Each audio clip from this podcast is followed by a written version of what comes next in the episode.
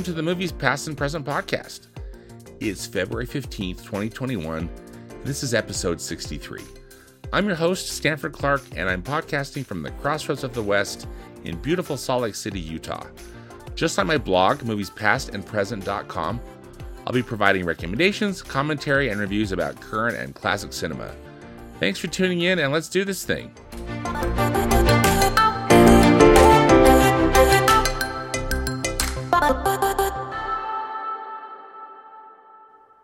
New in theaters this week is Judas and the Black Messiah.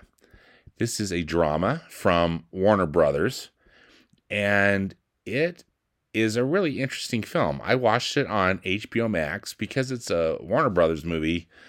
You know, it's both these these films are getting released both in movie theaters and you know were available and on HBO Max the same day. Um, so this film is uh, a historical drama based on uh, true events and, and actual people. It's set in 1968, and it's it's about the uh, Black Panther Party, and specifically about uh, Fred Hampton, who was their youthful and uh, very uh, charismatic leader. He was only 21 uh, at the time uh, that all this all this stuff uh, went down, and um, it's it's really the story of, of of two guys. It's you know about Fred Hampton, and then um, about uh, one of his colleagues in the in, in the Black Panther Party named William O'Neal, uh, who actually was an undercover agent for the uh, for the FBI. He was um, William O'Neal was was facing a, a prison sentence, and he was offered a deal by the FBI to infiltrate the Black Panthers, and then provide the intel on them. Um, and so he he chose to take the deal rather than going to prison. So uh, you get a really interesting look clearly about the relationship between these two these two men and other people in their lives uh, as well that are involved with the Black Panther Party. Um, but a but a really interesting look into into the the the young life of of uh, of Fred Hampton. Uh, you know his the, the the press materials are interesting. They talk in that they talk about Fred Imp- Fred Hampton's impact that that continues to reverberate. Um, I'm just I'm just going to quote it here. Uh, the government saw the Black Panthers as a militant threat to the status quo and sold the lie to a frightened public in a time of growing civil unrest. But the perception of the Panthers was not reality. In inner cities across America, they were providing free breakfast for children, legal services, medical clinics, and research into sickle cell anemia and political education. And it was quote unquote Chairman Fred in Chicago who, recognizing the power of multicultural unity for a common cause, created the Rainbow Coalition, joining forces with other oppressed peoples in the city to fight for equality, equality and political empowerment. Uh, end quote. Um, this film is directed by Shaka King. And uh, if you've never heard of Shaka King, neither had I. Um, it's because he's making his studio feature film directorial debut with with this film. Uh, uh, Fred Hampton is played by uh, Daniel Kaluuya, and then uh, William O'Neal, who's uh, you know the um, undercover agent, is played by Lakeith Stanfield, and um, they're very good. The supporting cast is good. Martin Sheen shows up. He, play, he plays J. Edgar Hoover, and um, he's chilling in it actually um, kind of nightmare the way that he's made up and the way they filmed him. Um, but uh, I I thought Judas and the Black Messiah was was was an excellent film. Um, it's rated R by the Motion Picture Association for violence and uh, pervasive language. Um, again, not a surprise there considering considering the subject matter, but uh, but uh, Judas and the Black Messiah was was was definitely a, a uh, thought provoking and and interesting movie going uh, or you know movie watching experience, I guess, for me since I watched it on my couch. Uh, in theaters too, again, as I say every time, check check your local listings for for comeback classics. Uh, I some of the comeback classics over the last week or so have been uh, the Notebook you know, for for uh, Valentine's Day, I read that Hidden Figures, that really great film about uh, about the black women that that worked for NASA uh, during the space race. That that is that that's uh, that's playing in theaters and um, uh, anyway. So so yeah, check check your local listings and and uh, take advantage of any of these comeback classics that look that uh, you know you you might enjoy again if you're willing to mask up and and go to the theater.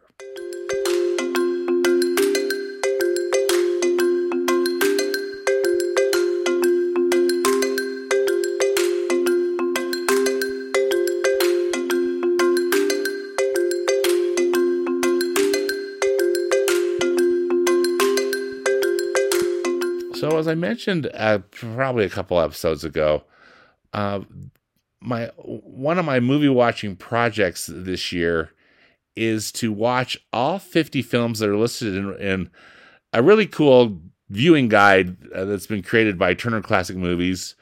It's called uh, Must See Musicals, and and so there are 50 musicals that that are that are included in this book. So I'm just trying to watch, you know, one a week. Uh, the, the films are listed in in chronological order. So in a way, it's it's it's a bit of a film history class, and uh, you know these these are really for me. This is a really they're they're fun things to do. So I'm going to share with you some of the things that uh, I've learned so far, and uh, maybe make a recommendation um, or two. So these films that that, that these you know uh, that are in the guide. These first these first few films of course, they're very old films. You know, they they're the first really talking motion pictures uh, that that were made when when sound became a, a deal in Hollywood. And so the, the, the first one on the list was from 1929 and uh, and these films that they picked to you know yeah in the they put put in the guide have all been from now from 1929 to 1933. So four years of of films. One thing to mention about this time period, uh, you know, a, as you probably know. So thanks for thanks for indulging me here. But uh, it's an area that's it's a it's a time period that's often referred to as as a pre-code, and um, so it was, you know, basically like a four year period in the American film industry.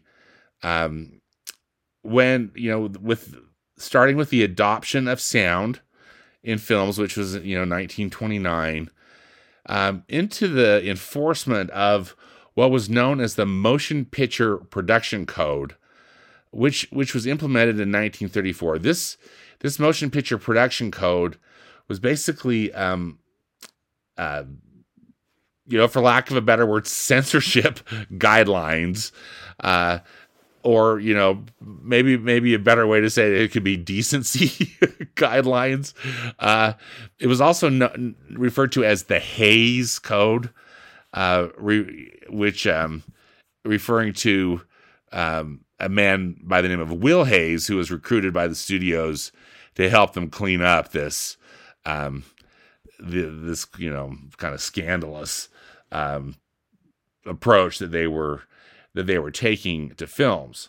So all these musicals that they, that have been on the list uh, so far have been, you know, pre-code musicals, and so um, just to just to kind of give you a description, uh, these these pre-code films, whether they were musicals or not, uh, you know, because there were there were plenty of, of, dramas and comedies too. but they um, they depicted or implied um, a lot of sexual innuendo, uh, interracial relationships, you know, which is again, you know, scandalous for the time.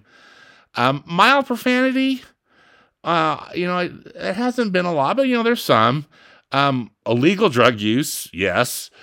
Promiscuity, um, yes, definitely plenty of that.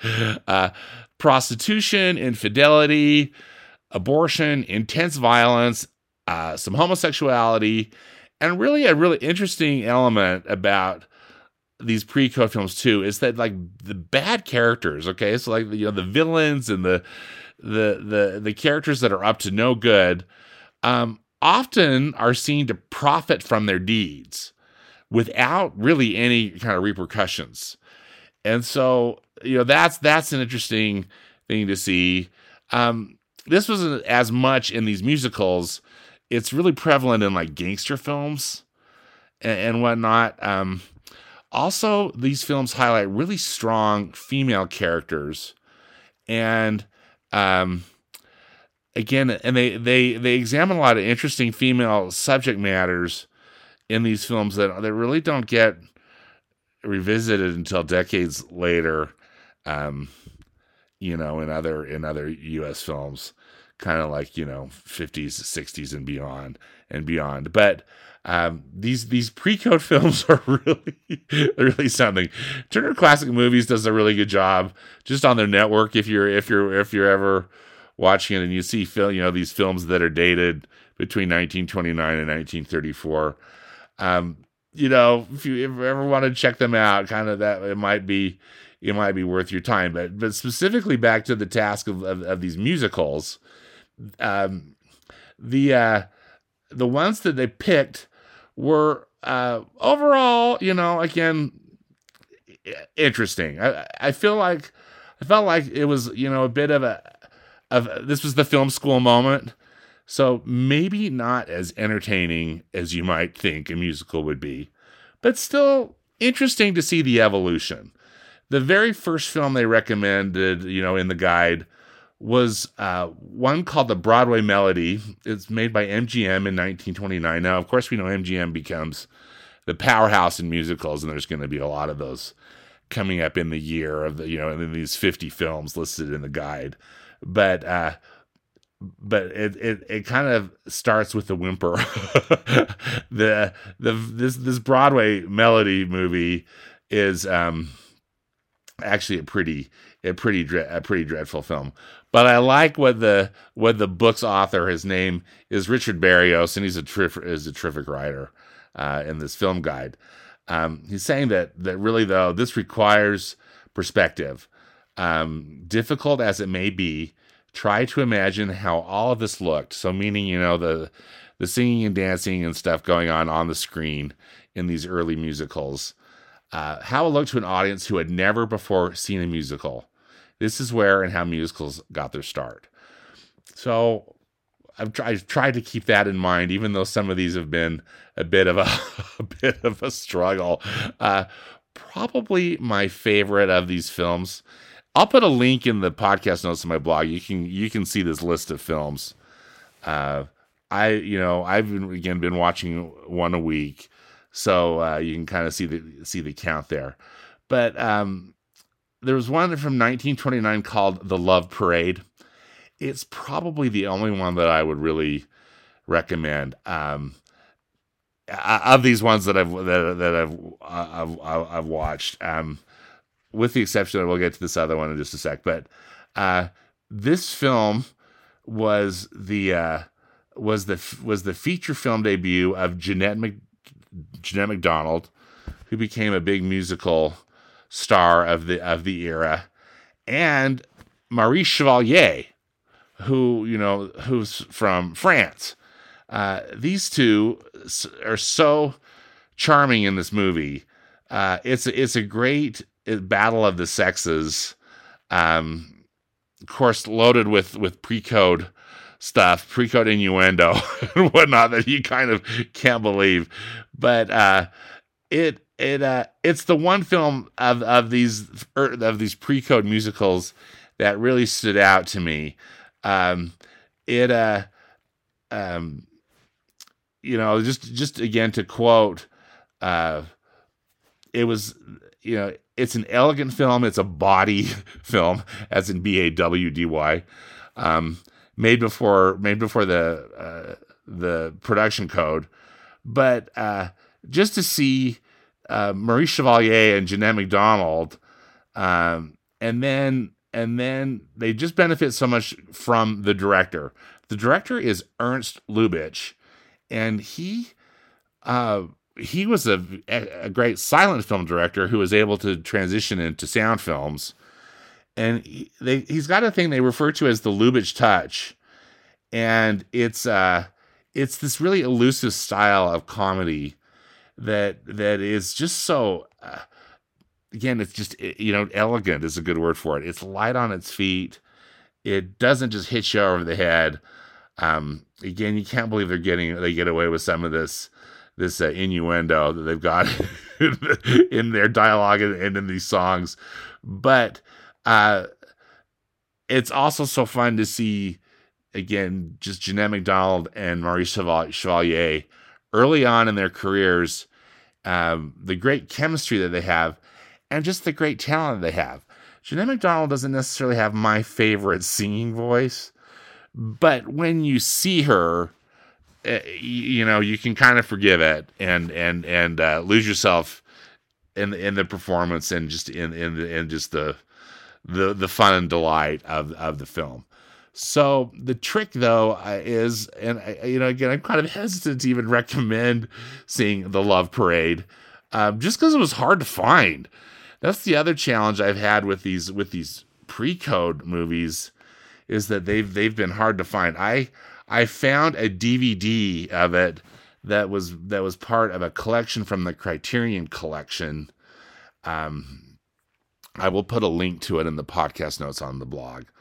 Uh, uh, but it was it was it was a series of of Lubitsch musicals, and um, anyway, I was glad I found it. I'm actually excited to watch some of these other Lubitsch musicals that were in this set when when I when I get some time. The other film that I just want to bring up was the most recent one I watched. It was last week's entry. And it's probably one you all heard of. It's 42nd Street. And 42nd Street was made in 1933. And it's uh, it's from Warner Brothers, again, pre-code. It is more of a of a dramedy, uh, I guess, to uh, you know, for lack of a better classification. So, but you know, music musical, but more emphasis on drama than comedy. It stars Ruby Keeler and Ginger Rogers. Uh, but really, Ruby Keeler is is is is the main is the main star of the show. Dick Powell is also is also in it, but it's one of these, uh, and you know, I think, and it, it got turned into a Broadway musical uh, I can't remember when that exactly happened. I've never seen it. I've only seen this film version. This is actually the second time I've seen it. I've I, have i I've seen it before on on Turner Classic Movies, and again watching it again as part of the uh, 50 musicals quest this year. But the interesting thing about about 42nd Street is that it's considered a musical, but the music numbers do not start until the to the final third of the film it it's set you know it's it's about a broadway show that that they're all that they're trying that, that's getting created and getting ready to to go on to broadway but they're you know rehearsing and then doing the out of town tryout like you know a lot of you know most broadway shows do before they open up on the Great White Way and it uh um so so there's a lot of you know I mean there's there's singing and dancing and stuff going on, but it's you're just seeing a rehearsal. And so this all the numbers are incomplete, and then you finally get to see the kind of the quote unquote finish number in the final third. Um, the film itself was uh, directed by uh, Lloyd Bacon, but the name to note in this film is is is Busby Berkeley, and he uh, directed the film's musical numbers. Again, that big chunk in the final third of the film. And you just can't believe these musical numbers. You know, Busby Berkeley is famous for uh, filming these or, or, you know creating these numbers that have a lot of dancers in them, and and uh, he uses a lot of in- interesting camera angles. Often he films like from the top, so so you're looking down on these dancers' heads, and they often form these interesting shapes and you know almost like a kaleidoscope. So there's a lot of that going on. They're just very elaborate, and they go on and on, and and, and you can, you almost can't believe what you're seeing because they're just so so unique and so interesting. So that was probably the most redeeming thing about about 42nd Street. One other thing just to note, and this is not on the list, but also in 1933, Lloyd Bacon, the same director as of 42nd Street, directed a movie called Footlight Parade. And it stars uh, a very young James Cagney and also uh, Joan Blondell is in it. Um, and Ruby Keeler is back in it too. But um, no Ginger Rogers, which is a bummer. But um, it uh, follows this very similar uh, structure in that the mu- it's it's about you know it's about the creation of of of, of uh, musical numbers. I won't go into great detail about the plot in case you want to watch it, but same thing though. The final the the real musical numbers do not start until the final third.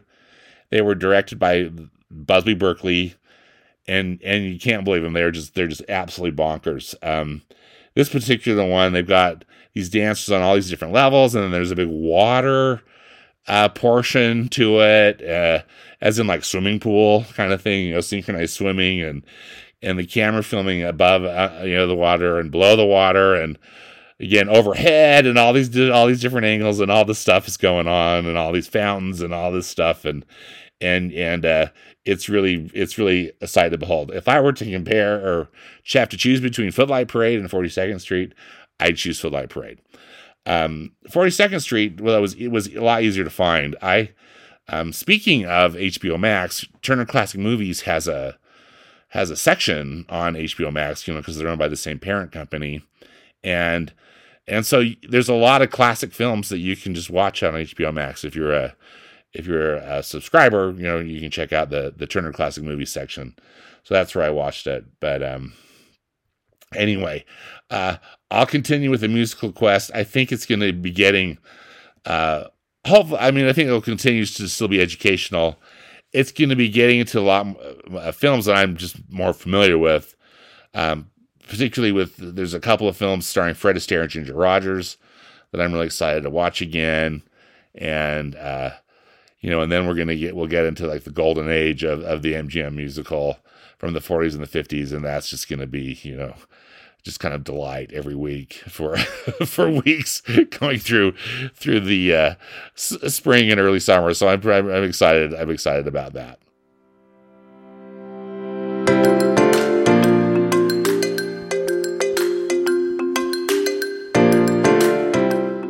Well, that does it for this episode of the Movies Past and Present podcast. Again, links and more information about the movies discussed in today's podcast can be found in the podcast notes on my blog at moviespastandpresent.com.